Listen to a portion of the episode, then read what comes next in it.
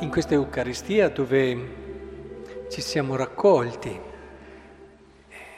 con quello spirito che dicevamo prima di riconoscenza, prima di tutto per essere stati chiamati a fare un servizio come Emmaus, un servizio così prezioso, così quotidiano e proprio per questo così grande, perché la vera grandezza è quella che si vive nel quotidiano.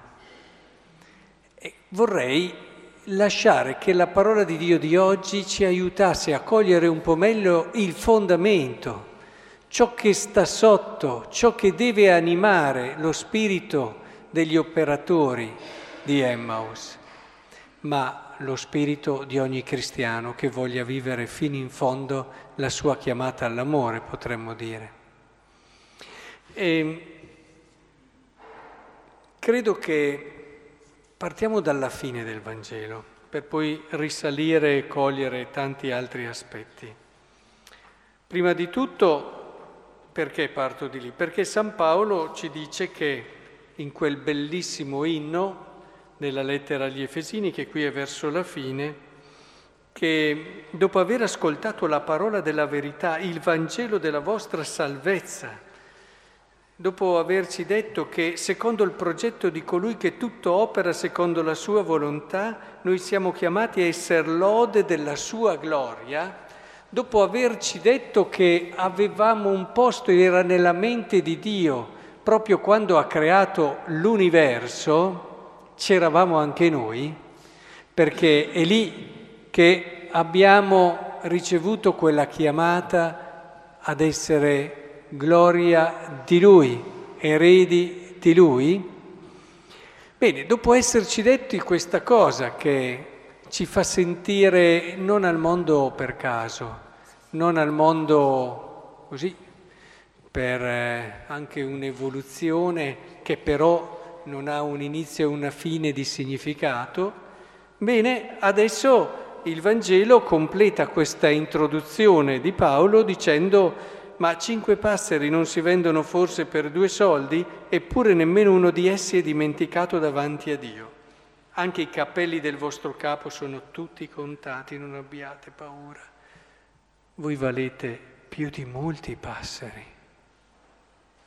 Eh sì, per fare un servizio nello spirito del Vangelo dobbiamo essere certi di essere preziosi per qualcuno. Noi che lo facciamo. È fondamentale questo, sentire che già dall'inizio della creazione eravamo nel cuore di Dio e che ognuno di noi, è, come diceva... Come diceva anche il Poulain, Dio si dà più da fare per un'anima che per governare tutto l'universo. Non dobbiamo dimenticarlo questo, perché è da questo senso di elezione, di predilezione, che deve nascere il servizio.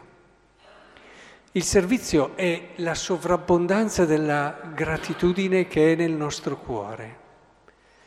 L'unico modo per poterlo vivere con un atteggiamento maturo e libero è di partire da quello che è il dono che abbiamo ricevuto. Dicevamo all'inizio della Messa che siamo corsi fuori da casa oggi per venire a tendere le mani del nostro cuore a ricevere il dono più grande che una creatura abbia mai ricevuto, la vita e l'amore di Dio. Siamo qui oggi come mendicanti, poveri, che sanno che tutto quello che è loro dipende da questo amore. E siamo venuti qui per diventare le persone più ricche del mondo. E lo saremo solo se ci veniamo da poveri. Perché è da povero che puoi riceverlo questo dono. Solo da povero. Ecco allora che se partiamo da questa consapevolezza, se, sappiamo, se partiamo da questa sovrabbondanza del cuore, non andremo a cercare in un servizio quello che ci manca, il bisogno che abbiamo, il, Eh, sono tanti i motivi che a volte in modo immaturo possono guidare un servizio.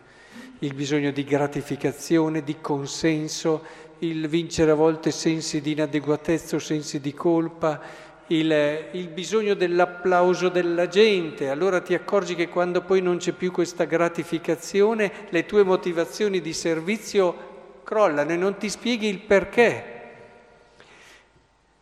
Il servizio non deve essere un andare a cercare qualcosa, che poi non lo abbiamo così consapevole, ma deve essere una sovrabbondanza di grazie, deve nascere di lì, è Dio che ce lo dona. Per questo riusciamo a dire, dopo che abbiamo speso tutta una vita, dopo che abbiamo donato la nostra salute, dopo che abbiamo faticato per gli altri, possiamo dire, guardate che io sono un servo inutile, tutto è dono di Dio. Ma non lo diciamo perché è una bella frase, non lo diciamo perché sta bene così. Lo diciamo perché sappiamo che tutto è partito da quella predilezione, da quel dono, da quel regalo che abbiamo ricevuto,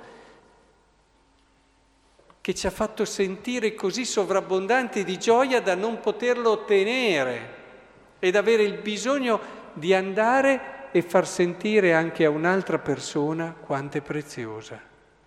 Eh sì, nel servizio che facciamo nelle case della gente. Solo se abbiamo fatto questa esperienza dentro di noi potremo fargli percepire quanto questa persona è preziosa. Non andiamo là solo ad aiutarli, non andiamo solo là a fargli un po' di compagnia, non andiamo solo a, come dire, coprire un vuoto e un buco che si è creato per mille motivi. Noi andiamo là per far entrare anche queste persone in questo disegno, farglielo riscoprire, perché anche quella persona lì che aiutiamo era nel cuore di Dio al momento della creazione dell'universo, e per poterlo capire ha bisogno di un altro che glielo mostri, glielo mostri nella sua gioia, nella sua, nella sua pace, nella sua pazienza, nella sua generosità, nelle sue premure, nelle sue tenerezze e delicatezze. Guardate che solo con cuore grado sai, sa essere tenero, eh? Della tenerezza quella vera. L'abbiamo vissuto tutti, in quei momenti siamo e vengono fuori risorse che neppure avremmo immaginato di avere. E allora tutto il Vangelo poi gioca su questo, perché eh, si gioca, avete notato, sul fuori e il dentro, eh, in questo Vangelo. Gesù cominciò a dire, e c'era la gente, e ce n'era talmente tanta che si calpestavano, eppure lui dice, guardate, parla dell'ipocrisia dei farisei, della roba nascosta, si può essere uno addosso all'altro, così vicini da calpestarsi, ma non conoscersi, ma non conoscersi, e non mostrarsi per quello che si è.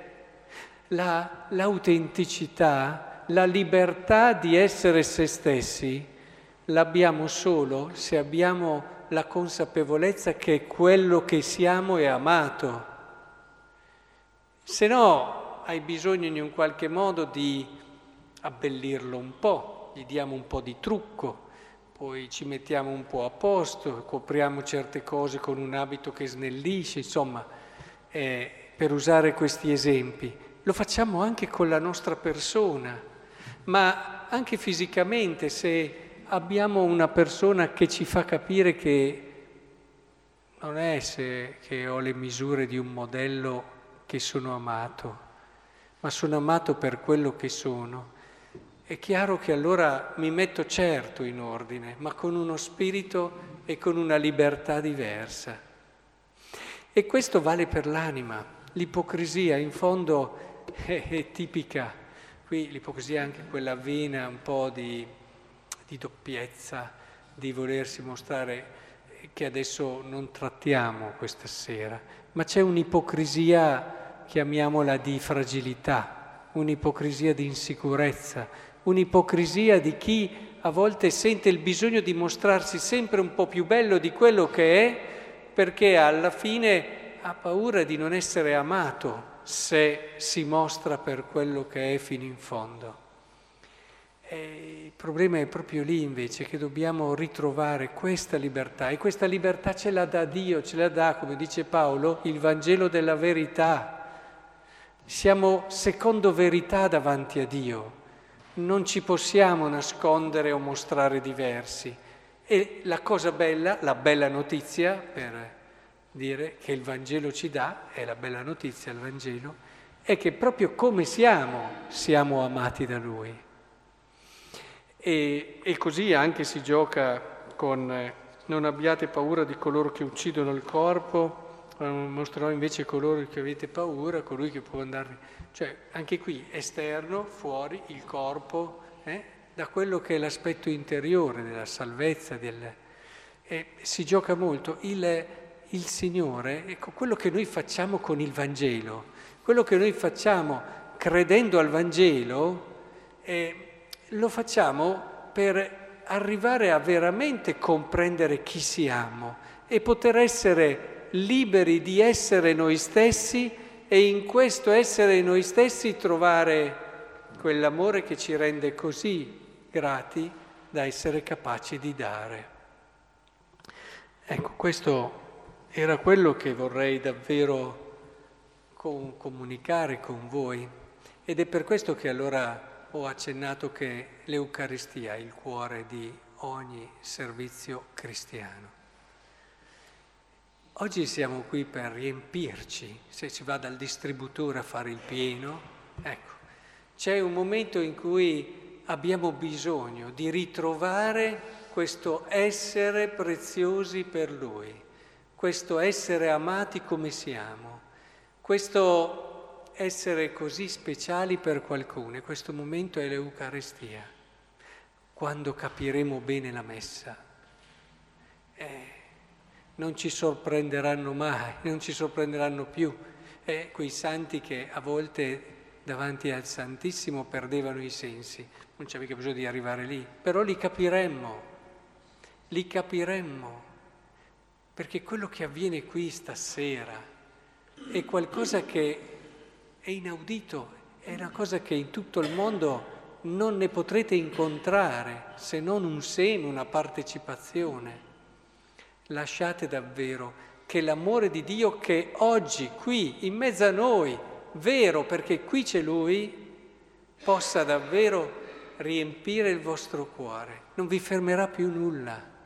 Non vi fermerà più nulla, e anche quelli che sono i soliti nostri difetti e limiti, invece che bloccarci e frenarci, diventeranno stimoli nuovi, molle in più che ci lanceranno con ancora più slancio verso i nostri fratelli nel bisogno.